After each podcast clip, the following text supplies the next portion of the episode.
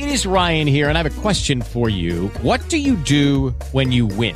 Like, are you a fist pumper? A woohooer, a hand clapper, a high fiver. I kind of like the high five, but if you want to hone in on those winning moves, check out Chumba Casino. At ChumbaCasino.com, choose from hundreds of social casino style games for your chance to redeem serious cash prizes. There are new game releases weekly, plus free daily bonuses. So don't wait. Start having the most fun ever at ChumbaCasino.com. No purchase necessary. VGW Group. Void were prohibited by law. See terms and conditions. 18 plus. Blog Talk Radio.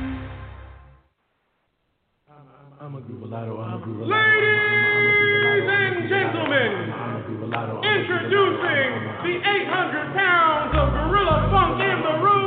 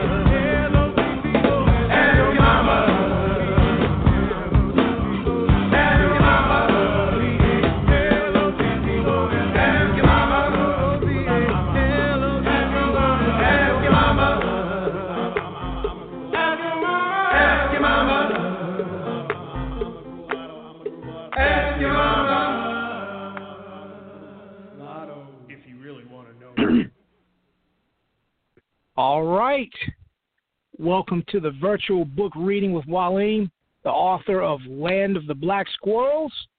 And I'm some guy named Jay. And uh, thank you all for joining us. And uh, that song you heard was from the Groovalottos, Ask Your Mama, one of my favorite joints. And, uh, you know, of course, you know, that, that song was also written by Mwalim. And he also uh, wrote the book, The Land of the Black Squirrels. So you know what you're in for. You know, he, he's a, he's a great. Uh, calling him an author that's just an understatement because he's he's amazing at many different things. Um, so yeah, what I- you know what I'm gonna bring him on. He's gonna he's gonna talk about it. Mwalim, Hey, brother, peace. How are you? oh I'm doing well. Yeah, throw some cheers on it.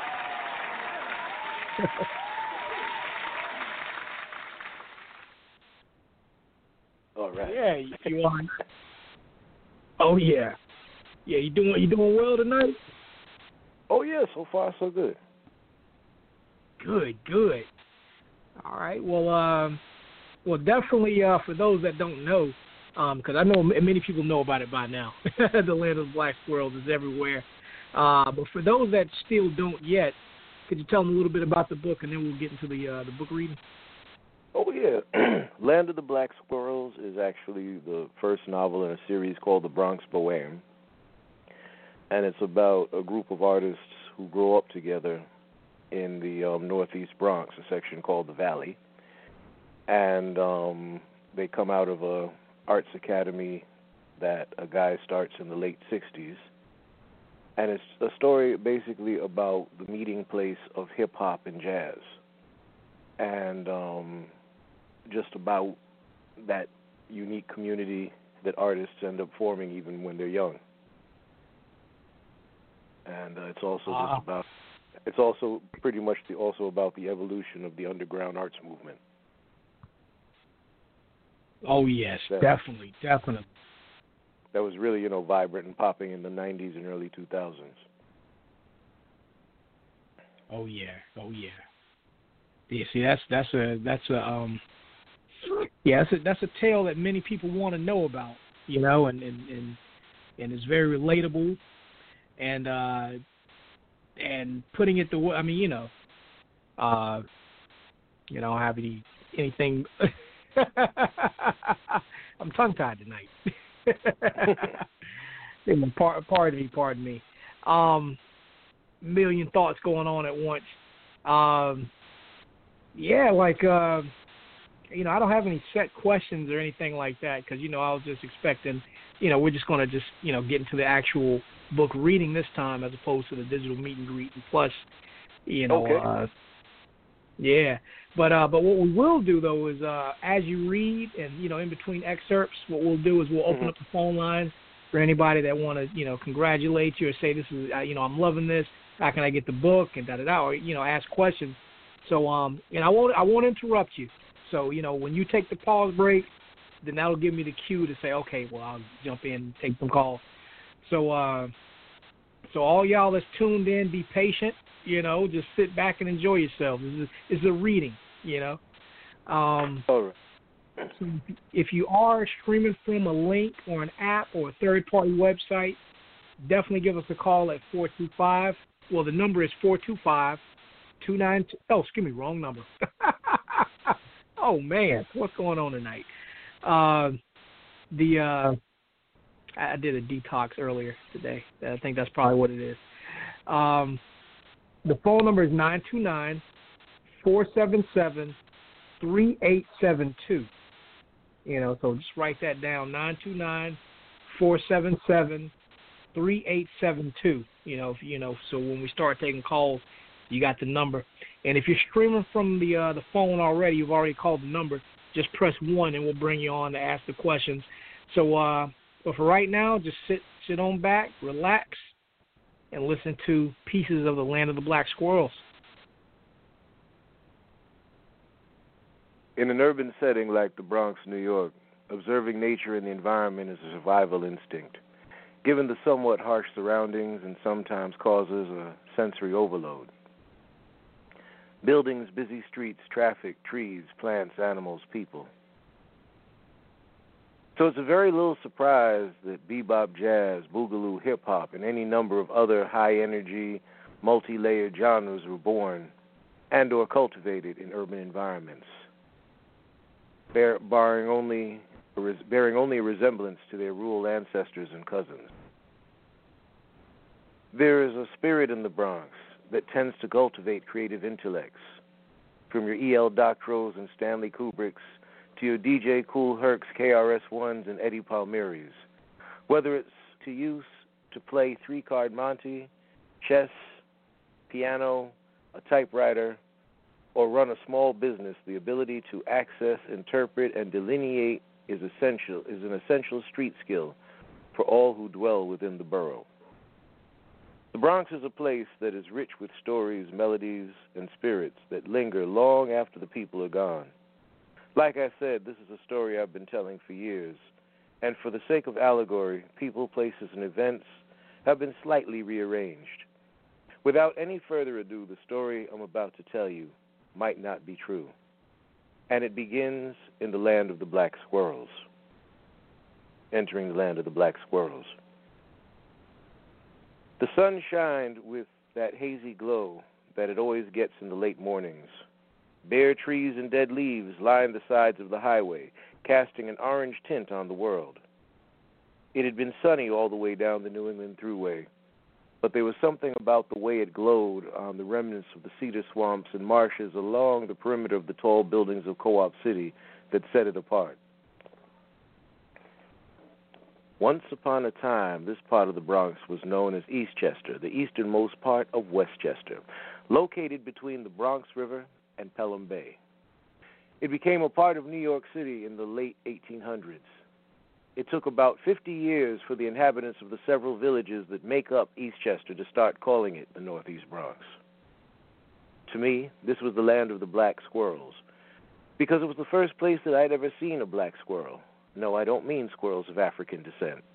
I'm talking about squirrels with thick black fur, along with personalities and proportions that are bigger and bolder than the gray squirrels. I capitalized the B in black squirrels because the word is not not only describes their color, which is actually very dark brown, but their history and socio-political status. You see, at one point, there were only little gray squirrels that lived and played in the parks, trees, and fields of Eastchester. They would feast on the nuts, popcorn, pizza crusts, and breadcrumbs fed to them or discarded by people eating uh, as they sat in the park or walked down the street.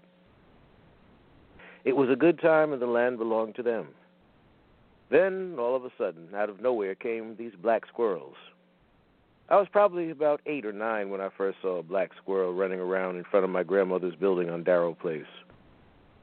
One black squirrel among hundreds and thousands of gray squirrels. Then I slowly began to notice more black squirrels running across the lawns, playing around the trees, and sitting in the paddleball courts. The black squirrels had come to claim their territory, acting in accordance with the laws of nature. At first, the black squirrels tried to get along with the gray squirrels, but the gray squirrels would gang up on them and chase them away. That is, until the black squirrels grew in numbers. They grew in numbers and began to stand their ground, leaving the gray squirrels to flee to Westchester and other states, even as far away as Florida. To this day, in the Bronx, you will see black squirrels sitting on the walls and fences near the buildings and running around the trees and lawns. No one seems to know where the black squirrels came from. It was even rumored that the gray squirrels actually descended from the black ones. But who really knows for sure? It's believed by some that certain animals embody the spirits of ancestors and those who've gone on to the spirit world. And this is their way to visit and send messages. As our days and lives go on, these creatures could very well be fulfilling that role. I got off of I 95 at exit 13, making a right onto Conner Street, followed by a left onto Boston Post Road, and eventually gliding into a parking space near the corner of Boston Post Road and Baychester Ave. I made a slight detour into a West Indian patty shop further up Boston Road before making my way to the train station We bought a beef patty on cocoa bread with cheese and a pineapple soda, sticking the bag with the sandwich in one coat pocket and the soda in the other. Standing on the Baychester Ave platform, I began to eat my patty while waiting for the five train, which would take me about would take me to 180th Street, where I'd catch the two train. 180th Street was the crossroads between the two train east or the five train northeast. The true crossroads of the Bronx was 149th Street and Grand Concourse, where you could catch the four train to the west side and to 161st Street and Yankee Stadium, where you could transfer to the D or catch the four or the five train south to 125th Street to catch the six train east to Hunts Point, Parkchester, or Pelham Bay Park. School wouldn't be letting out for another few hours, so there were maybe two or three other people on the platform, and it was rather quiet except for the dead leaves blowing in the breeze and the sound of traffic from nearby streets. In about a couple of hours or so, the uptown platform would be filled with Bronx high school kids who went to specialized and vocational high schools in Manhattan, making their way uptown.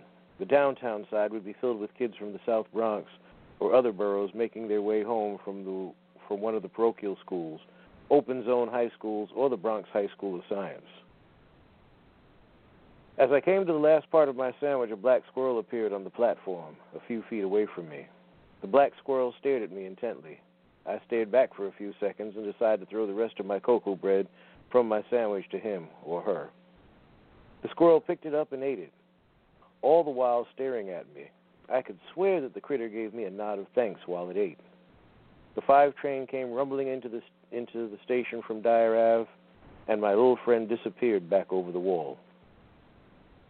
See, about 26 years ago, I was in New York playing a gig at Nell's on 14th Street, late night. Late night, the 5 train would stop running, and you would have to catch a shuttle from 180th Street, which, which ran really infrequently. So I decided to catch the 4 train uptown to Gun Hill Road and walk down to the corner of Bainbridge and Gun Hill to catch the BX28, which used to be the BX15. So here it was, 3 in the morning and I'm standing across the street from Montefiore Hospital watching a black squirrel dart in and out of the sparse shrubs next to the building.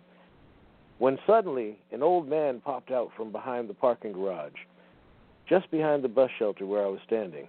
The man was about five foot five, wearing slacks, a collared shirt, fall coat, and totes hat. In his left hand, he carried two shopping bags stuffed with collard greens. There was something in the way he walked, a rather slew footed stride, that told me he was from the islands. Hey there, he said in a crisp West Indian accent. You're waiting on the 28? Uh, yeah. It'll be along in about three minutes. Always comes at 3.07 on the dot. He put his shopping bags down, gazed down Bainbridge, and yawned. I can't wait to get home. Sounds like you're used to traveling at this time. Oh, yeah. I got off work at 2.30. Then I sat then I go check my garden. Your garden? Well, yeah, I'm not supposed to have it, but the soil is so rich there. Back there? I asked, pointing to the narrow space that he popped out of. That's your garden? Well, part of it. I've been growing greens, collards mostly, with some turnips and onions, and this all used to be farmland. The soil's still good. The bus came. We got on, took our seats, and continued talking about the soil composition in the Bronx. He talked about the Italians growing grapes and vegetables in Williamsbridge, the tomatoes one could grow in the valley, and the pear trees around Pelham Parkway. All he wanted was a little plot to grow his vegetables. He got off the bus around Eastchester Road. As the bus sat at the red light waiting to pull away, I watched the man stroll up Eastchester Road. Then, as suddenly as he appeared, at the bus shelter, he disappeared. As the light turned green, I could swear I saw a black squirrel pulling two shopping bags full of collard greens into the shrubs in the park near the paddleball court.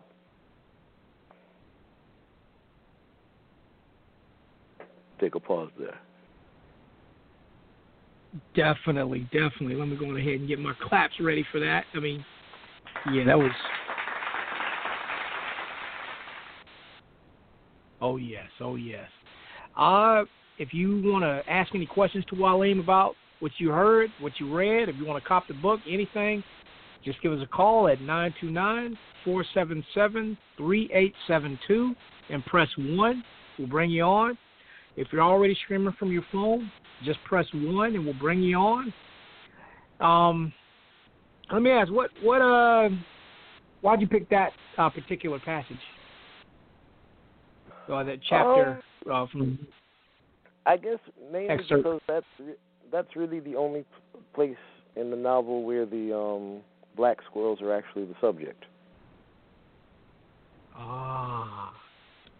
Because they Okay, appear okay. throughout they appear throughout the story, but that kind of sets up why they're there. Ah. Got it. Got it. Okay. Okay. And I guess uh, you know, reading another excerpt from the book, you know, somebody will be like, "Oh, well, where's the where's the black squirrel? Why?" you know.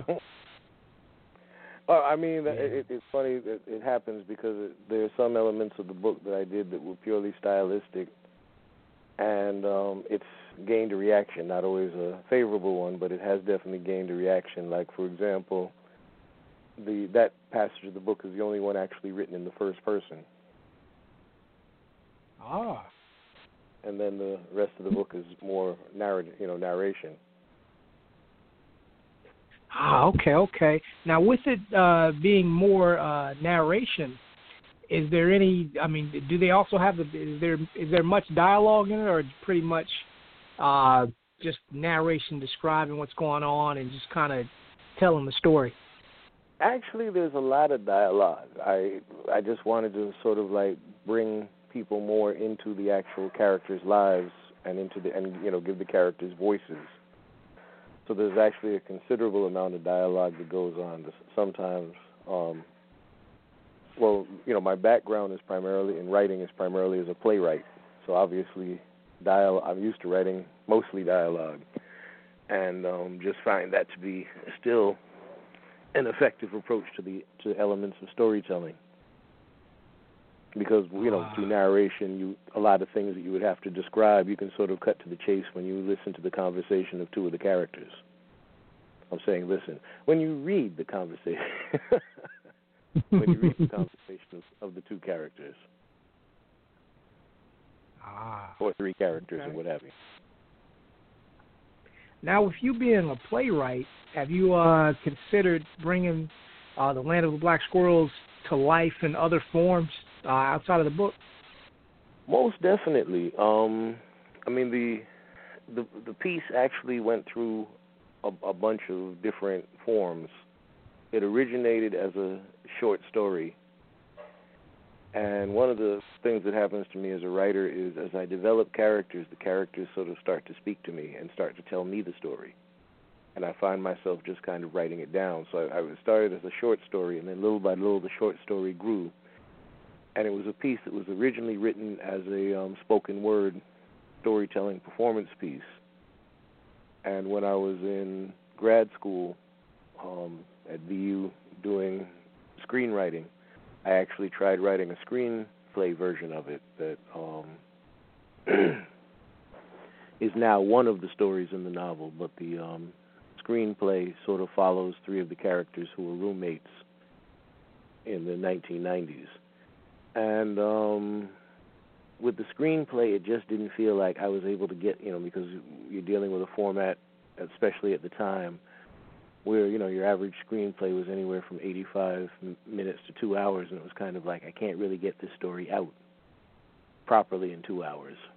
And um kept it up basically as a long form storytelling piece where I would tell it in serial form. I actually told it at the Nuyorican Poets Cafe over they used to have you know monthly series and weekly series where I was able to do the story over a um, three week period at the Nuyorican Poets Cafe, and it was there that it was suggested well, you should do that as a book, and um, then trying to figure out how do you take a storytelling piece and mean it sounds kind of funny because it's storytelling, but how do you take a storytelling piece and then turn that into a book? Because the written word and the spoken word are so remarkably different.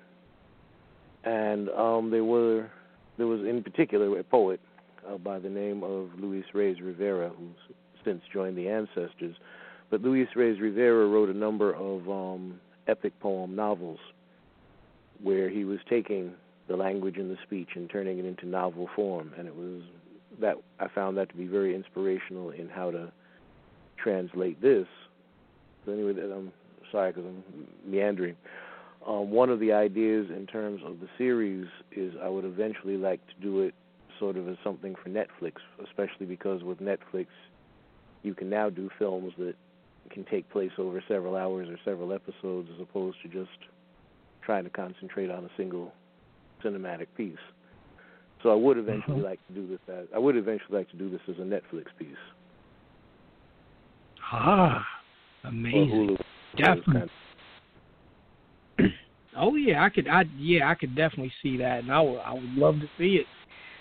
Um, Now, you know, I know a lot of people have uh, reviewed the book, and you know, you've gotten lots of, uh, you know, positive, you know, mostly positive criticism, uh, Oh, you know, for the book. But has anyone, do you know of anyone that's actually come up to you and tell you, you know what, I like it better when you just talk it, when you just perform it as it was and not the book, or, or anything like that? I haven't gotten that. One of the funny things that I get are um is that people say, "Wow, you should do an audiobook." And I'm like, "Okay." They said, "No, you should do an audiobook and you need to read it." And I'm one of Ah. those people where I listen to the sound of my own voice in a recording and I'm like, "Oh, wow, am I annoying?"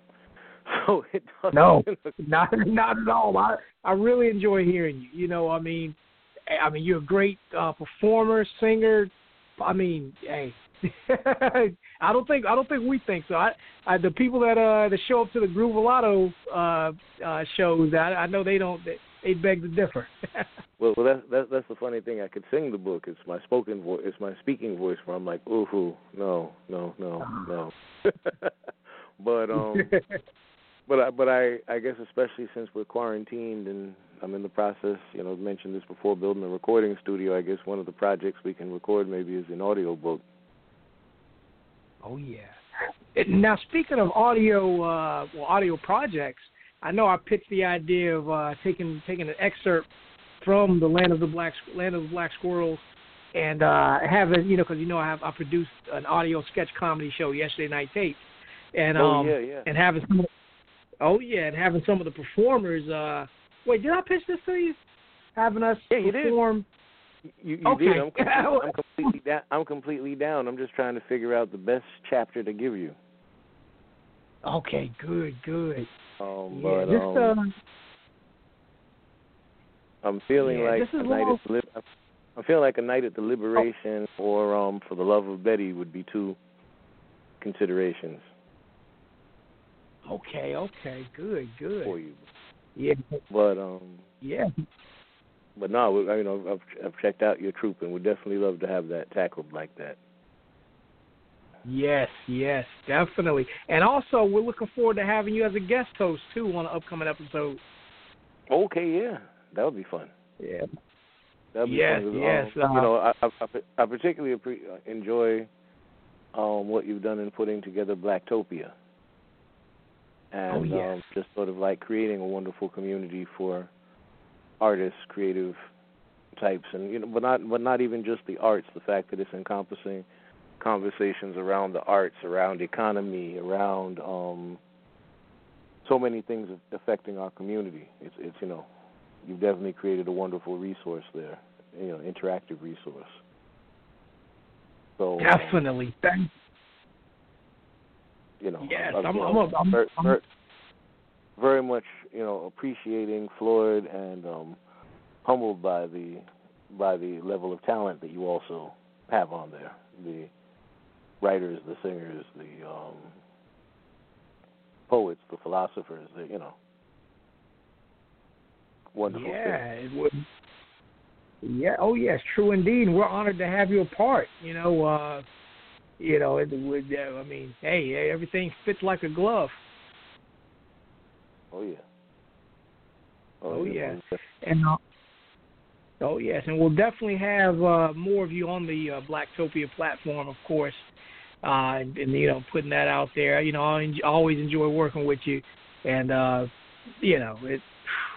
I mean, I I I, only I can't say, you you know what it is. Mhm. Oh yes. Oh yeah. Um, Okay. also, before we get into the, uh, oh, go ahead. What were you saying? Oh no, no, no. I'm sorry. I was gonna say also before we get into the, to the next piece, uh, how many how many did you want to read? Uh, you know, up to you. What uh, Um, I can f- find another section that I think would be good. okay, okay, Bear with me a second. Okay. Now before uh, now before you read, anybody that wants to jump on, ask some questions, you're welcome to. Uh, before he gets into the next piece, so we're not gonna we're not gonna no interruptions. So don't be pressing one or they'll be inboxing me saying, "Hey, hey, hey, I want to say something." Nope, nope, nope. Once he starts reading, sit back and listen. So uh, if you're ready to do that, just give us a call at 929 477 3872 and press 1. Again, if you're streaming from an app or a third party website or one of these other ways to listen to it, just give us a call at 929 477 3872 and press 1. If you're already called from your phone, just press 1. We'll bring you on. Ask questions. Um, there's all, uh, you know, also tell them where to get the book, you know. Oh yeah, um, Land of the Black Squirrels. You can find it on Amazon, um, Barnes and Noble. They have it both in paperback and in um, I think what is it, Kindle for Amazon and Nook for um, Barnes and Noble. So you can get it in paper or digital form. Uh, right now, because the um, book tour got shut down for obvious reasons, we've been doing it as a virtual book tour and you can actually order a signed copy of the book from the publisher if you go to uh, 33 pages. That's 30-3 pages dot com slash book. I'm sorry, books. Um, you can find it there, and uh, yeah, if you order it there, the publisher signals me. I do a signed copy, and it gets dropped right in the mail to you. So that is um, Definitely. so I mean, yeah, you can get it through all those, and because of the uh, distribution, basically any of your favorite bookstores, you can order it directly through there. And I encourage people to support their local bookstores. You know, ha- having having online options for books is a wonderful thing, but you know, in terms of our economy and also just in terms of our community, if you have a local bookstore, by all means support that local bookstore and order it through them. Oh yes, true indeed, true indeed. You know, get it, get get the book, support. You know, this is, I mean, that's what we do this for. You know. oh yeah. Okay. It's um. Um, I, I, I, I'm sorry. Go ahead. Oh no, actually, I was going to say, uh, I'm giving you all one more chance to jump on in before you start reading. Well, actually, I was Okay. step, Well, I- away- was gonna step, I was going to step away from the book for a hot second. Um, okay, that's in terms of it's it's interesting how things that you write about sort of in their own way can come to pass.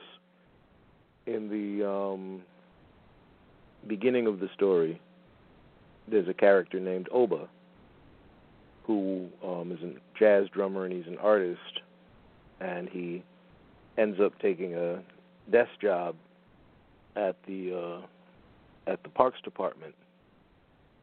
And while he's at the Parks Department, with his you know while he's at, while he's at the Parks Department, finds out about an opportunity and decides to pursue the opportunity, which allows him to take over a building and turn it into an arts academy in his neighborhood in the valley in, in the valley in the valley. And um, I guess it's just a tongue-tied kind of night, isn't it, bro? But, yeah, we um, both stumbled. yeah. yeah, I, I I live in the valley. Um, which, by the way, for any of my old school hip hop heads out there, the Valley is actually referenced by Slick Rick in the song La Di Da Di. Um, in the song, you know, anybody who's remembers hip hop from the mid '80s, there was the song La Di Da Di. We like to party. We don't cause trouble. We don't bother nobody. Well, in the in the song, he runs into this girl named Sally from the Valley. That's where he's talking Mhm. about. Sally Sally is from the neighborhood that um the novel is set in. And of course the the thing about it is if he said Sally from the Valley, this meant that she was basically kind of you know, bordering on the bougie side of things was also the implication. Um that he that um carries I should say with that piece. But but going back, um, Oba is opening an arts academy, and where I'm finding myself in a similar situation now, um, I decided to take a, a jump um, and open a recording studio, a commercial recording studio, simply because we had one here that was very high end, high quality, and the problem is it's closing. And it's mostly closing just due to lack of management, not so much lack of interest. But um, you now have musicians, various musicians who are like, "Where can I go? Where can I record?" Because what's happening is you have a lot of people who are making music on laptops, making music electronically, and so they have home studios, so to speak. But by the same token, you still have a lot of musicians, jazz musicians, rock musicians, who can't record on a laptop, who need an actual studio. And even the people who are recording on laptops, once you're done recording, at some point you're going to need to have it mixed and mastered. And some people think they can mix it themselves, and then they try to mix it, and um, they then find out their mix got rejected. You know, and they try to get it distributed through Spotify and whatnot. They're finding this stuff is getting rejected because the mix is unprofessional, the quality is unprofessional, the sound is unprofessional. And the thing is, you can do a really nice recording at home, but if you don't understand processing, sound blending, and all of those things, then the mix is not going to work out. So this is why we have a studio like this, so that you know you're recording at home. You can bring your tracks to this studio, you know, let our engineers get on it, and we can turn it into something that could actually go on streaming or on the radio. But building this studio for me is very much what happens with Oba as he's building his arts academy down to when I get off the interview with you, I'm actually going over there so I can finish painting my office. And uh, if you're familiar with the novel, the novel opens with Oba painting his office. It's funny to Ah. see how things move in that kind of cycle. Oh yes. and that sometimes we can the things that are in the back of our mind we end up speaking into existence on a different level Mhm. because um the thing with the studio like I said I saw an opportunity because one of the studios in the area was closing and there was going to you know there was going to be a, a need because the interesting thing is we already have a number of their clients calling us, when are you guys opening? You know, and of course we can't open because of the pandemic and the shutdown. And I'm not in a hurry to open because of the pandemic and the shutdown. but um what I'm finding is that we have a lot of their clients who are like, oh wow, well when are you guys going to open? Because I, I have a project I want to record. I want, and I'm like, okay, that's great, that's great, that's great. So having that kind of situation is encouraging.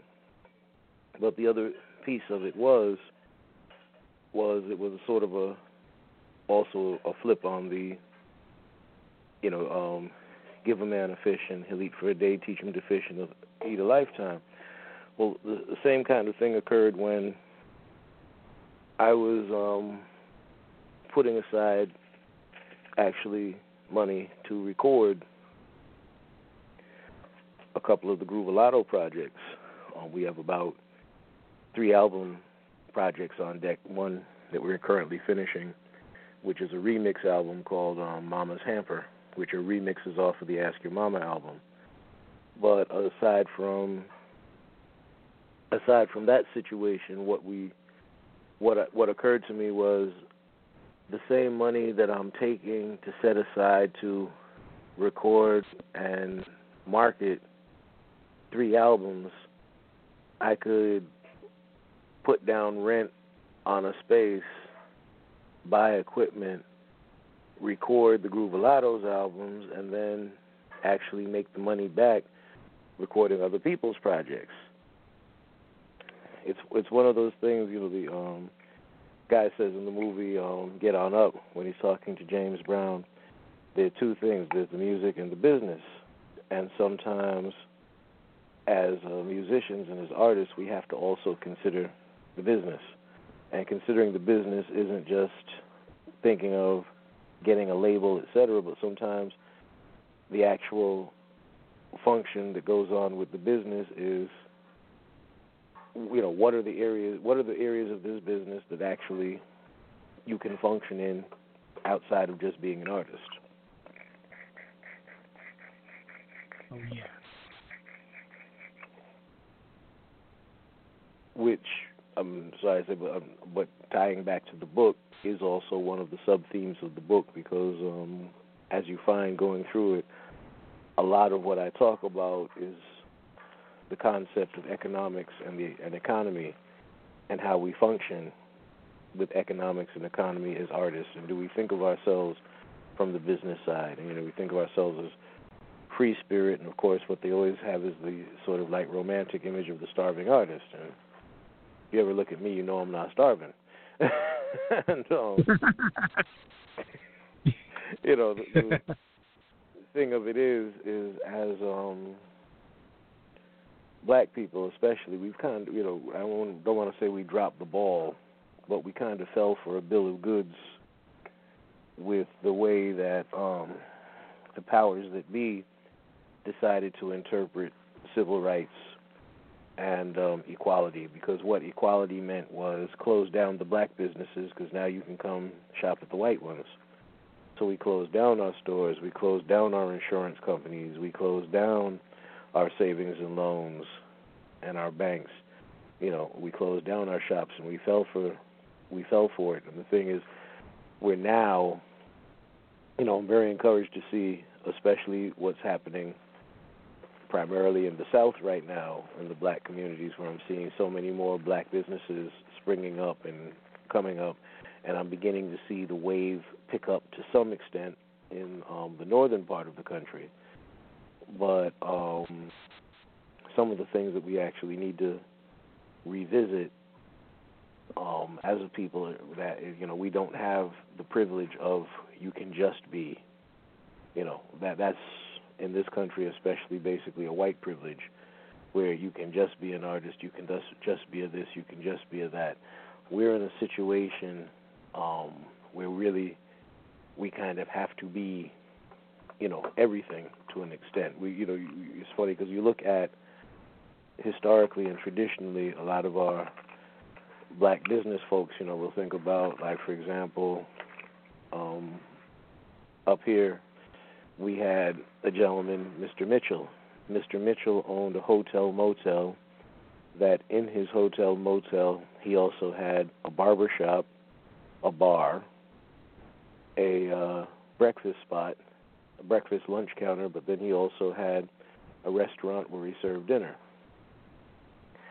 Aside from all of that, Mr. Mitchell also had bulldozers and backhoes so he could do construction and excavation work. Now, people laugh about this, but this is business. This is opportunity, and this is taking what you know and flipping it back. And so, you know, these these are some of the I would say backstories that sort of influenced some of the ideals and values that um, I talk about in the in the novel itself. Ah. Oh yeah, just a lot of nuggets. Seems like it's a, just just woven in between the you know the pages of the book. Well, to some extent, I mean, um, this is one of the reasons why, you know, some people. It's funny when you mention some of the critique or comments. Some people think when I refer to it as a folk tale, I'm just trying to make it pretentious. And the thing of it is, is no, I wasn't trying to be pretentious in calling it a folk tale. I called it a folk tale because you know, folk tales are stories that have a sort of a purpose. They have a philosophical purpose. They have a ethical purpose and it's sort of a way to visit and um you know with folk tales it's a way to visit celebrate and highlight what are the positive ethics what are the positive attributes and things that we should strive for and these were some of the elements that I was consciously weaving into the narrative that owning a home is better than renting a home renting a home is a step it should be a step towards owning owning a business is better than working for somebody else's business, and working for somebody else's business can be a step towards developing your business.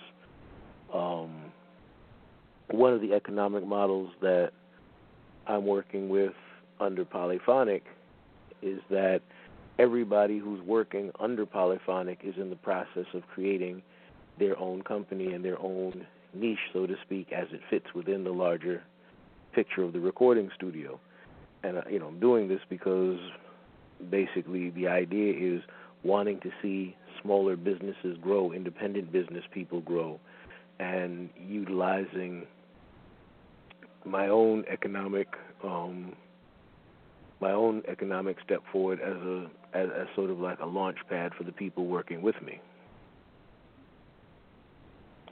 Mm. Okay, yeah. You know, And just proof- creating. just but- cre- By, by the way, proof that that model can work. I'm sorry, I didn't mean to cut you off. I was saying, but one of the exist one of the proofs that of that model, or I should say, a version of that model can work, is actually the Wu Tang Clan. mm. in that very unique deal that they had where the group as a group was signed to a record deal but the individual members were still given a certain free agent status where they could pursue deals elsewhere as solo artists. Ah, yeah. and what that is is it, that also becomes now a growing businesses out of a business model. Hmm everybody has a Like hub. For and from they grow. Oh yeah, like just creating a like one big ecosystem. Know. oh yeah. Oh yeah Oh yeah, that you know, and get also uh, just touching on Blacktopia. That was uh, well, that was one of my main you know purposes for Blacktopia was to create our own ecosystem where we just kind of all do business with each other. You know, just kind of grow each other's uh, pockets. You know, and, and just Oh, get yeah. each other out there. And you know, um, because I I believe that our people we don't really understand why economic empowerment is so important. You know. uh we we want to. I mean, all the problems that could that that we want to uh, see resolved, uh, it kind of starts and stops with uh, economic empowerment. You know. It does. It does. Well, hmm unfortunately, you know, going back to the civil rights era, one of the bill of goods that we got sold to an extent, and as a model, it would work. We just weren't there. But one of the things that we sort of got sold as a bill of goods was to embrace socialist, communist points of view economically. And the thing is, for socialism to work, you have to already have an economic power base hmm because the process is, oh, I'm sorry, communism to work, you have to have, a, I'm saying, let me get the two right, but for communism to work, you have to already have a basic economic power base because you can't have a community running on nothing. And what we ended up doing, what we end up doing is looking at it as, you know, it's more noble. Um, this, this was an argument I had one time with an elder, who, you know, the point of view was, oh well, if I have a banana, I will share it with five people. And I said, why not just find a way to get five bananas? yeah. and, you know, I'm like, because then what you end up with are five. Uh, I said, you still end up with five hungry people. And whereas philosophically, Exactly. and whereas philosophically you've done something very noble, you still have not really improved the situation. Uh, And you know, and that- you know, and I believe. Oh, go ahead. Go ahead. Oh no, I, I was just going to say. So the, you know, so the problem, you know, and and the thing is, again, this is sort of like the bill of goods people always get sold. We're we. We have always been sold. Black people, Native American people, Latino people have always been sold this bill of goods that there's nobility in poverty. That mm-hmm. our that that our strength is in our poverty. And I mean, I've, I've actually heard people say, "I'm like, really, you really believe that?" That our nobility, you know, there's nobility in poverty. You know, it, it's like, for example, you have people who love the fact that they have native tribes around, but then let the native tribes develop an economic development idea like casinos or not even casinos, decide to open a hotel or decide to go into cattle ranching or something like that. And that's when, oh, but Indians are supposed to be poor. That's the point of view. And of course, that's the point of view that our, our current uh, president is basically trying to push. Is that, you know, oh, Indians are supposed to be poor. They they like living on, you know, look at them happy, happily sitting there in the plains and the reservations and blah, blah, blah. I mean, I'm like, you know, this is the bill of goods we get sold. This is the bill of goods we get sold as black people that we're not supposed to have businesses. We're supposed to be poor. We're supposed to be happy in in poverty. And um that's part of that's part of the normalized mindset we have to get ourselves out of.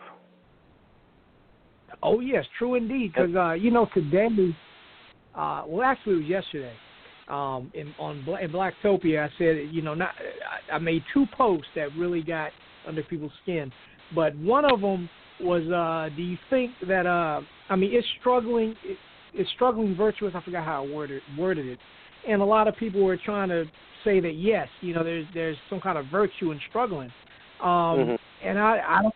I don't agree. I don't agree that there's that struggling is just this virtuous thing. Like it's also like in our in our television and movies, mm. like where we make all the rich people or all the affluent people or all the people that are up, upwardly mobile, they're corrupt, they're evil, they're liars, they steal, cheat, Yeah. all this stuff.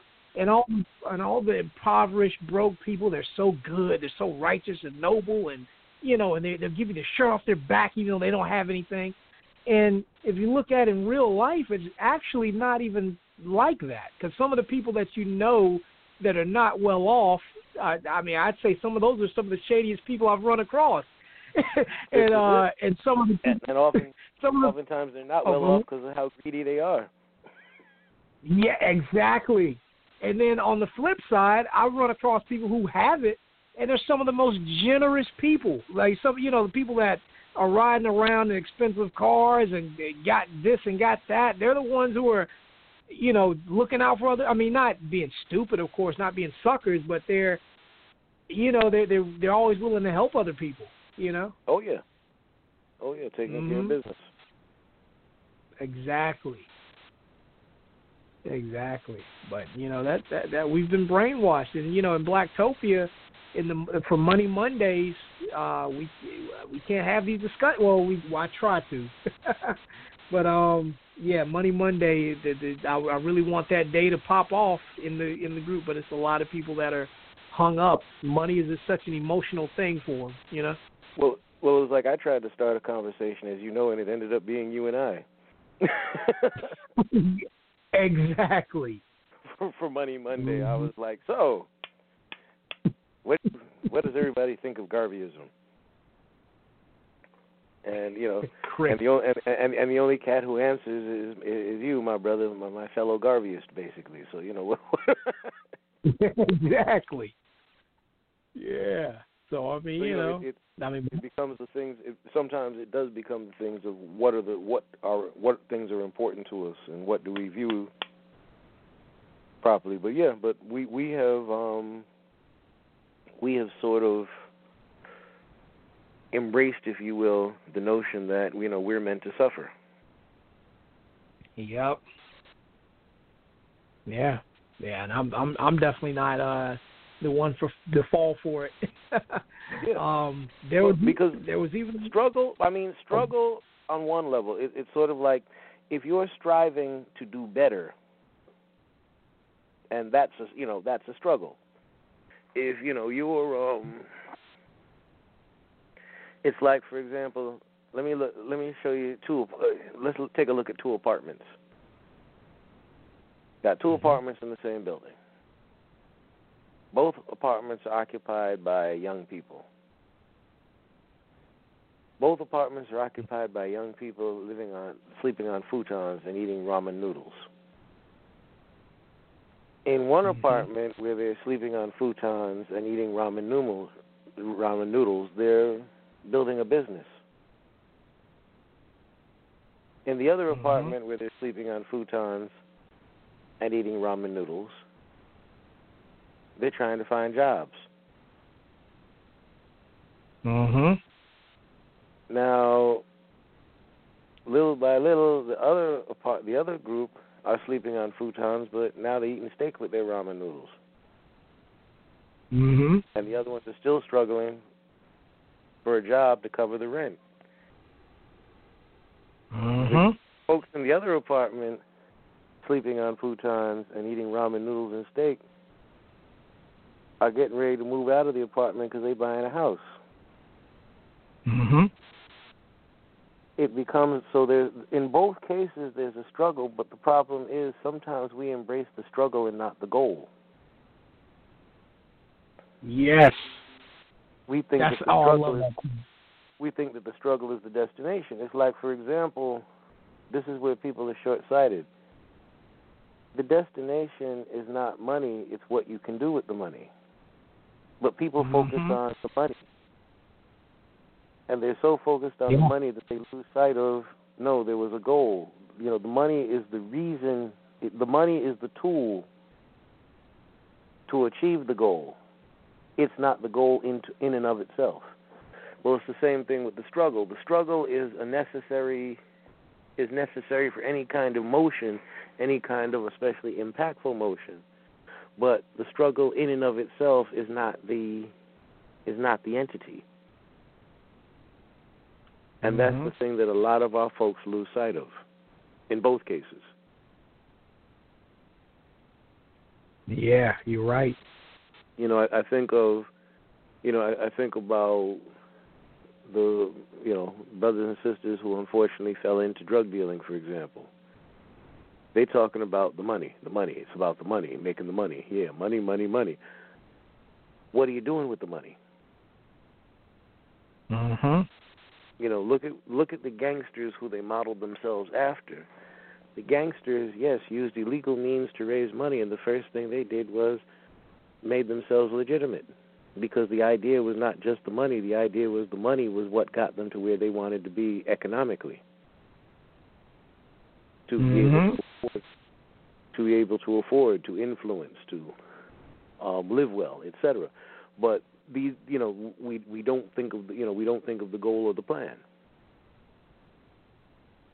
Exactly. Exactly.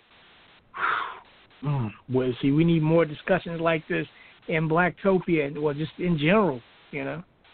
Oh yeah, oh yeah, oh yeah. But, and again, all of this is sort of is the philosophy. Well, you know, this is the philosophy that runs through. And, and by the way, brother, I need to get you- your mailing address. You can, you know, when we get off, you can pass that to me. But um, you know, as you know from from the book, that is really what a lot, what one of the underlying discussions is about. Is, you know, what are we building? Mhm.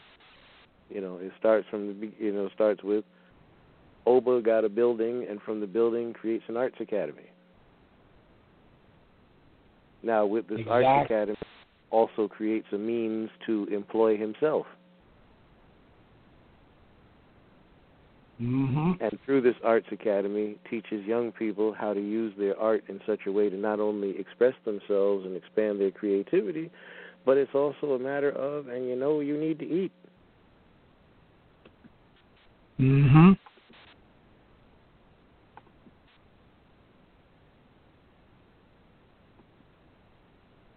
Yeah.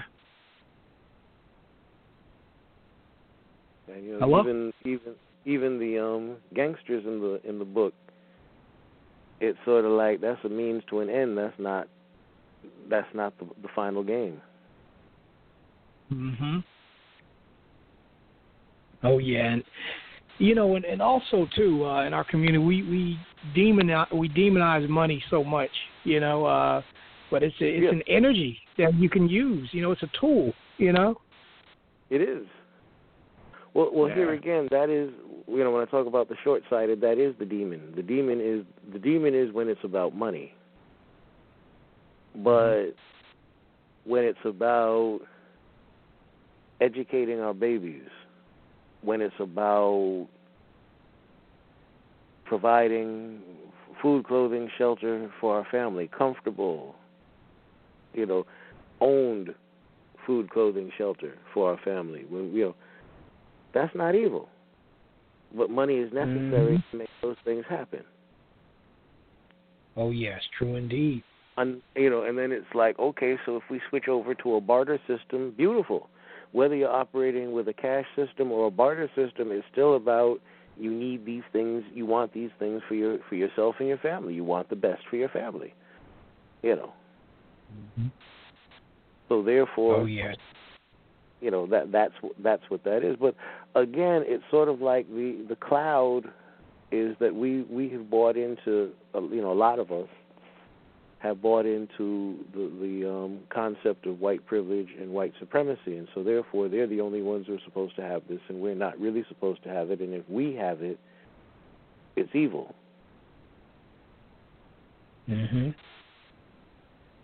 You know, and um, and also subcon like even for the people who consciously, you know, believe that okay, yeah, we we do need to have X, Y, and Z. Um, subconsciously, they don't believe it, which is why it also prevents them from achieving, you know, this.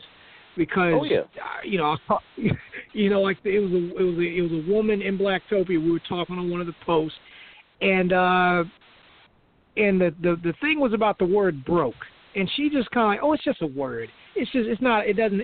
No, the word you you keep calling yourself broke, you're gonna subconsciously you're just gonna embody that.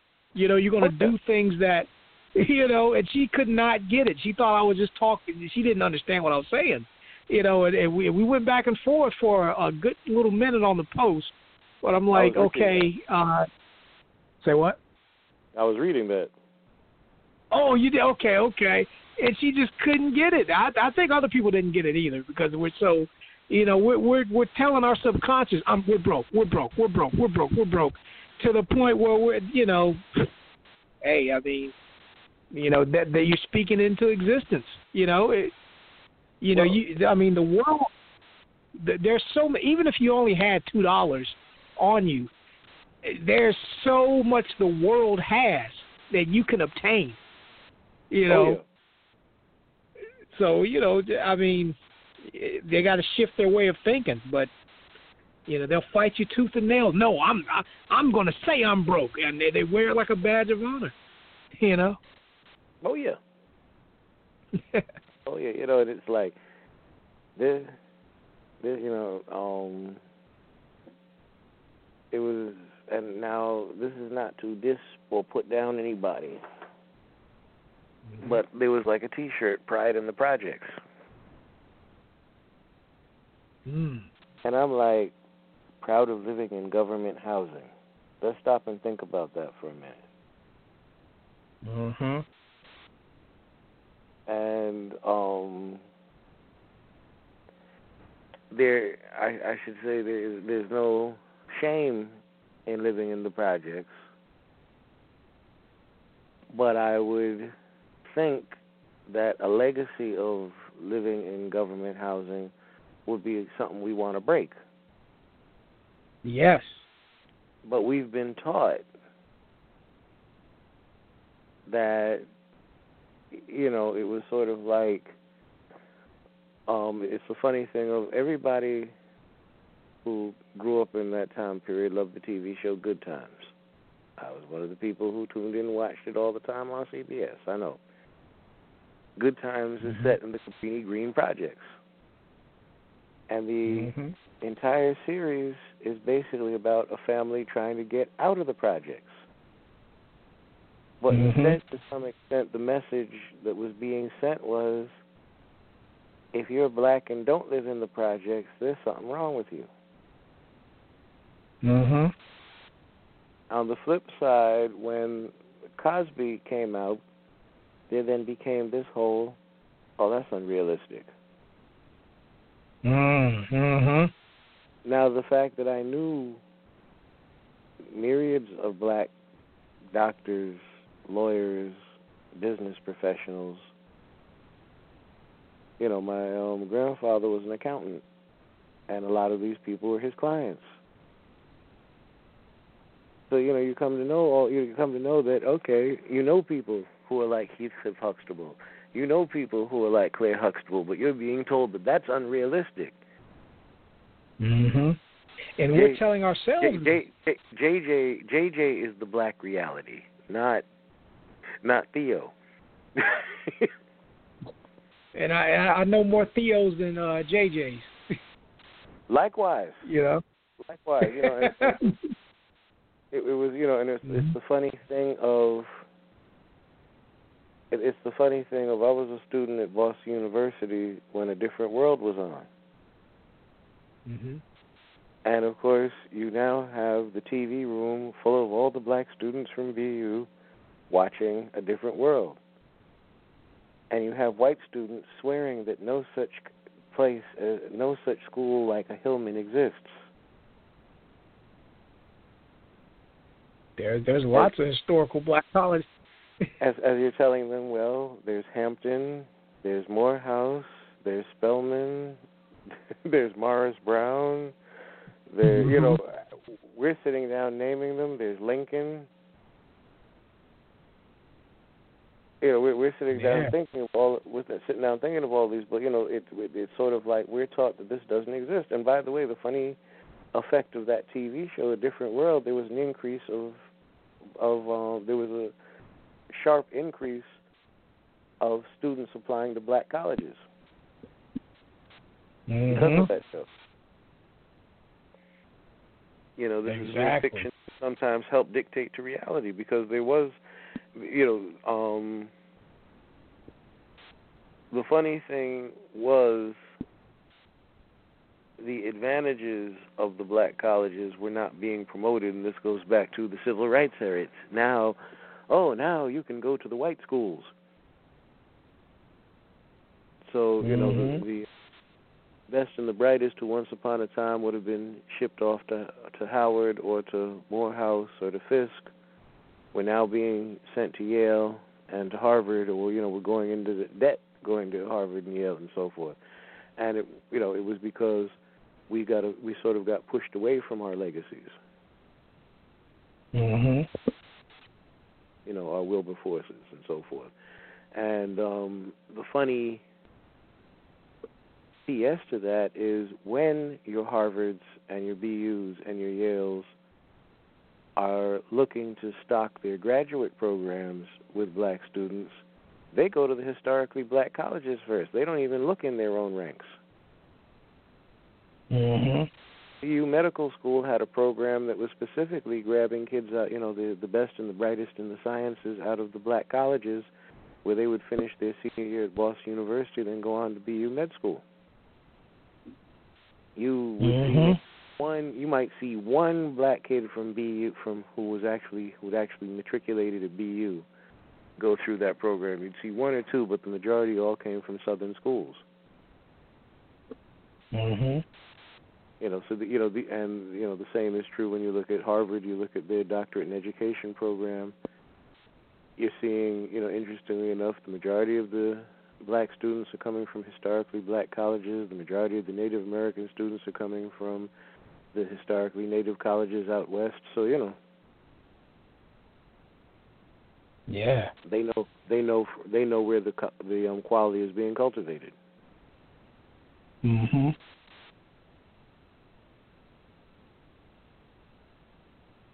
But you know it, it all goes back to what are we fed? You know it, um we look at what happens with hip hop. Hip hop is black consciousness and overnight it becomes gangsterism. And of course it becomes gangsterism right along lines with when you have a private prison industry and you need to now increase the inmate population. Mm-hmm. so what do we so what do we do? We create criminal images and we make the criminal images the cool ones. And you know that's what the kids will then gravitate towards Mhm. You're right. it, it all becomes what what do we do you know it becomes um a form of mind control you know uh, marshall mcluhan the media theorist from the 50s and 60s his theories still hold true and in fact have intensified because of because of the advent of things like social media where if you're able to inundate people with an image they'll embrace and accept that image Mhm. You're right.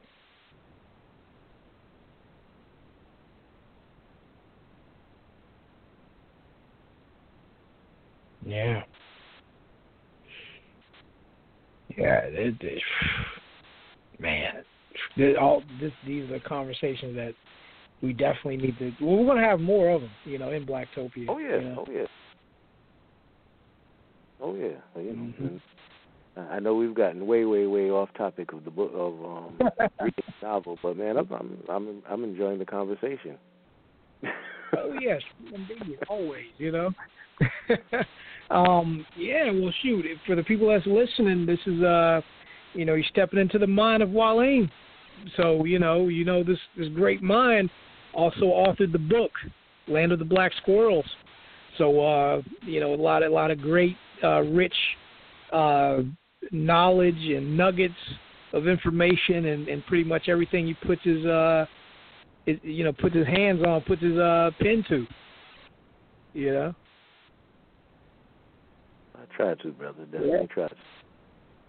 Oh yeah, oh yeah. You de- you definitely do. You don't try, you do. oh yes, oh yes. Um. Well, did you before we uh before we go out? Did you want to read one more, or how, what do you want to do? Oh yeah. oh, we- we actually, we got somebody. That wants, Oh, all right. well, sorry. Yeah, we got somebody that wants to talk. Let's go ahead and bring them on right quick. Uh, All right. caller, caller in the three one four three eight one. You're on the air. Who is this? Hey, this this is Pianki calling from the Midwest. How you guys doing? All right, brother. How Hey, you? we're doing great. Well, I know you was talking about you was reviewing the publication, but you made some you made some comments about the education it applies to Black and African American students, Mhm. and I'm going to say this: the problem starts in the elementary grades. Oh, most definitely. And when you get up to college, see, you got several things going on there. One, black students are overrepresented in low paying majors. Mhm. Now, we can just stop right there because everything beyond that point is going to be curtailed by the fact that you don't make enough money to have discretionary money to do other things. Mm. I mean, it's a fact. We have to come to the realization of this. Right. and right. I'm not I'm not criticizing the student. But when you look at the Black Historical College, you only have about five that has a graduation rate above fifty percent in 6 Mhm. years. And six years means that that student had to stay in two extra years. All right, but Mhm. they're not staying in two extra years because of hard subjects like physics, chemistry, engineering, so on. They're coming out with degrees in those help fields like social, Mhm. health administration, teacher's Mhm. assistant, early childhood education, and areas like that. When you look at these high paying fields where they're in demand, I'm going to talk about that too. Blacks do not man those professions that represent their numbers in the population. Exactly. You look at engineering, it's about seven percent, whereas blacks make up about thirteen percent in the United States population. Now, let me say this: this myth about black kids not doing it and not getting hired—that's not true because they are doing it, but it's not nowhere near enough. Mhm. I follow an organization called the National Society of Black Engineers. Ah, yes. Started in 1972. Have you ever heard of them? Of course, I was about to. I was about when you mentioned seven percent out of versus thirteen percent. I said, and that number is that high thanks to NSBE. Yes, sir. Ne- NSBE, NSBE. Um, I, I have to say, NSBE is wonderfully active on every college campus. And, You're um, absolutely right. and Let me talk you. a superb. Let me tell you what they're doing. Now, in 2017 and 2018 and 2019, the last three national conventions, 2017, 2018, in Pittsburgh and Kansas. In 2019, it was in Detroit. They didn't have one this March because of the Mhm. convent. In 17 and 18, Northrop Grumman hired 400 STEM graduates two years in a row, 17 and 18. not to include the other thousands that were being hired by other corporations from Boeing, the Department of Defense, Caterpillar, Amazon, Google, so on and so on. In 2019, Lockheed Martin hired 400 plus off the convention floor. Mhm. Northrop Grumman is headquartered in Mississippi. Lockheed Martin, I forget where they are. Those are defense contractors. Mhm. They had 15,000 STEM students in Detroit. You had thousands of other kids being hired by other corporations. Now, they are being hired. We're just not producing enough. Mhm. I mean, and the thing is that this administration have said repeatedly to those immigrants that's here working on work visas that's holding positions because U.S. corporations can't find Americans at the numbers they need. He told them that when your visa expire, you got to go home. I mean, that's nothing new. Other countries do the same thing too. Well, well, let me let, let me let me say this. The situation that we were talking about also is not just a matter of those of us who get hired, but how do we become the Steve Jobs? Never mind how do we get a job with him. How do we become the Boeings? Never mind how do we get a job with them. It bec- you know it, it becomes not just the I got an answer for that. I'm, just saying because the, thing is we're, we're turning Yeah. out yes we're turning out numbers of people with skills and that's almost more like the modern day tech slave labor. But then how do we now develop the system where we then now start to actually benefit from it as the business owners? Well, you I, I agree with you, but let me tell you this now. You got to work for companies in these fields hmm before you can go start your own business doing it. Because Understood. there's things, yeah, you get things. You, you know what I did for a living for four But- decades. But but then how do but then that's the thing. How do we get our young people to go from the point of studying with you know the apprenticeship, if, if you will? How do we go from being the apprentice to the master? Well, that Well, takes how- how do- that's how another that's another yes, sir. That's another that's another strategic plan they had to do. But I put oh, I I erected structural steel buildings like the ones that fell during nine eleven, tall buildings like that, bridges. Right. But I had to work at that for about twenty years before I knew. I couldn't go to Harvard to learn that. You understand what I'm saying? Mhm. Mhm. I had to do that in the field. Then I said, well, I'm gonna do it on my own when things was right. But yeah, you got to get people that's working because when you're working for a, a corporation, you are actually a minuscule business of that corporation that you are running. You're learning the network and the other pertinent things in order for your portion to be successful. And then at some point in time, people come out and do that. I tell you something else. You, you, I hear people talk about, and America and European countries are taking resources out of Africa.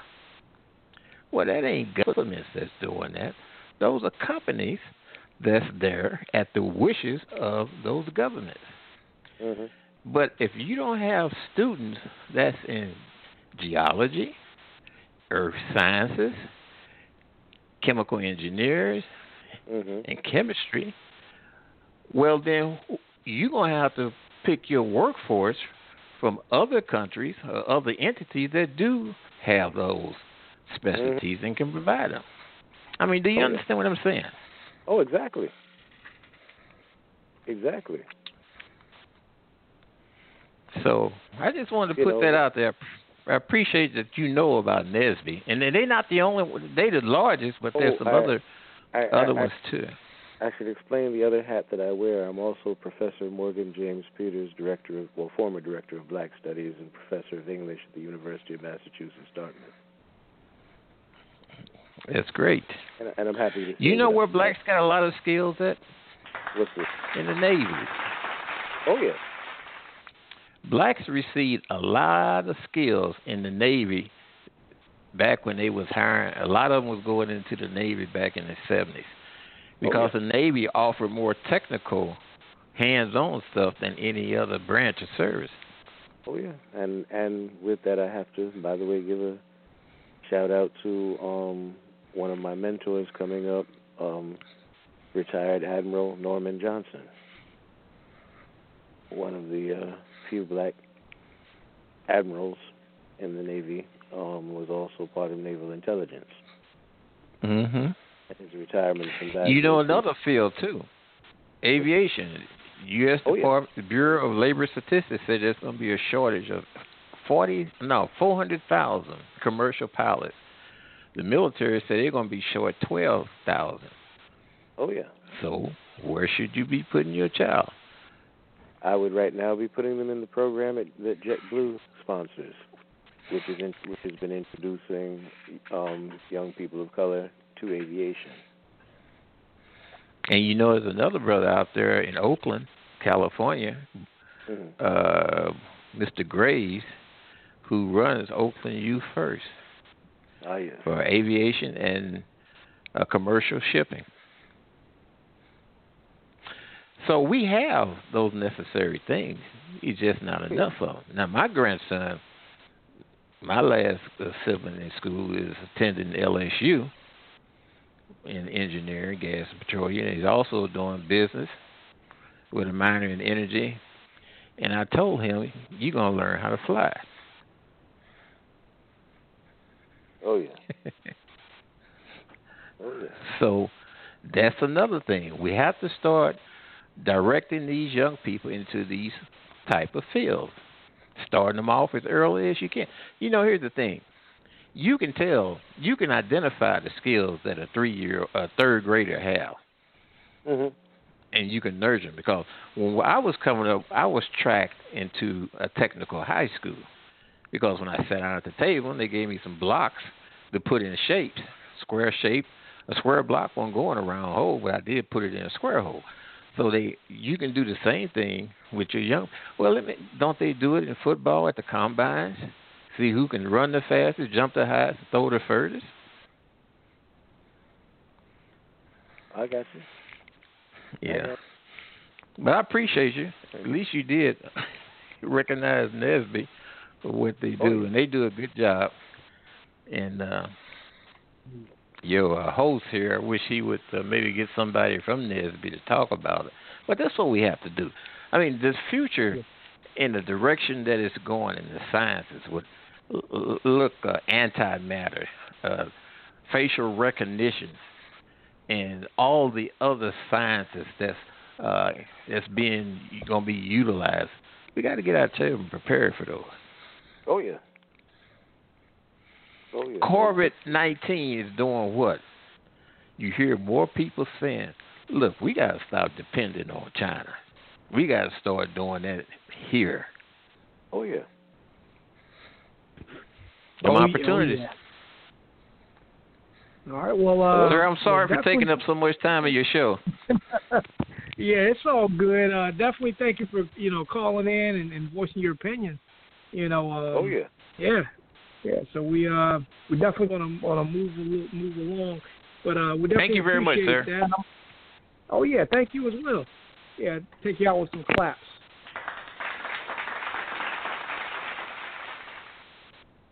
All right, all right. Now, uh, now, Mwalim, um, did you want to uh, did you want to take us out with another piece right quick, or did you? Uh, how, how we looking? How we looking on time?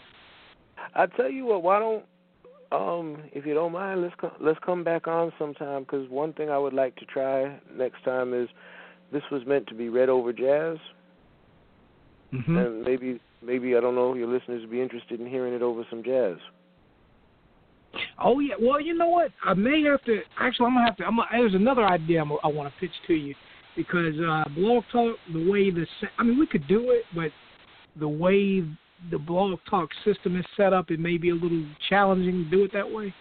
Uh, Okay. But there is, but but there's there is an idea I'm, I'm gonna pitch to you in the in the messenger about reading Okay. over some jazz.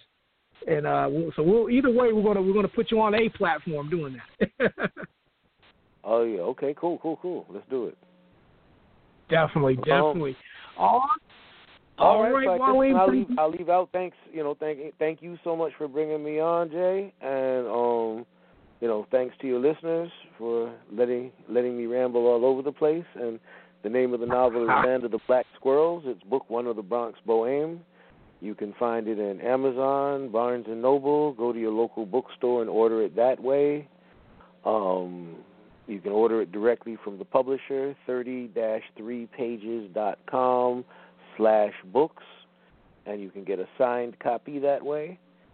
And, um, you know, much love to the Blacktopia family. Oh yes, true indeed, true indeed. All right. Thank you and uh good night. Peace and blessings.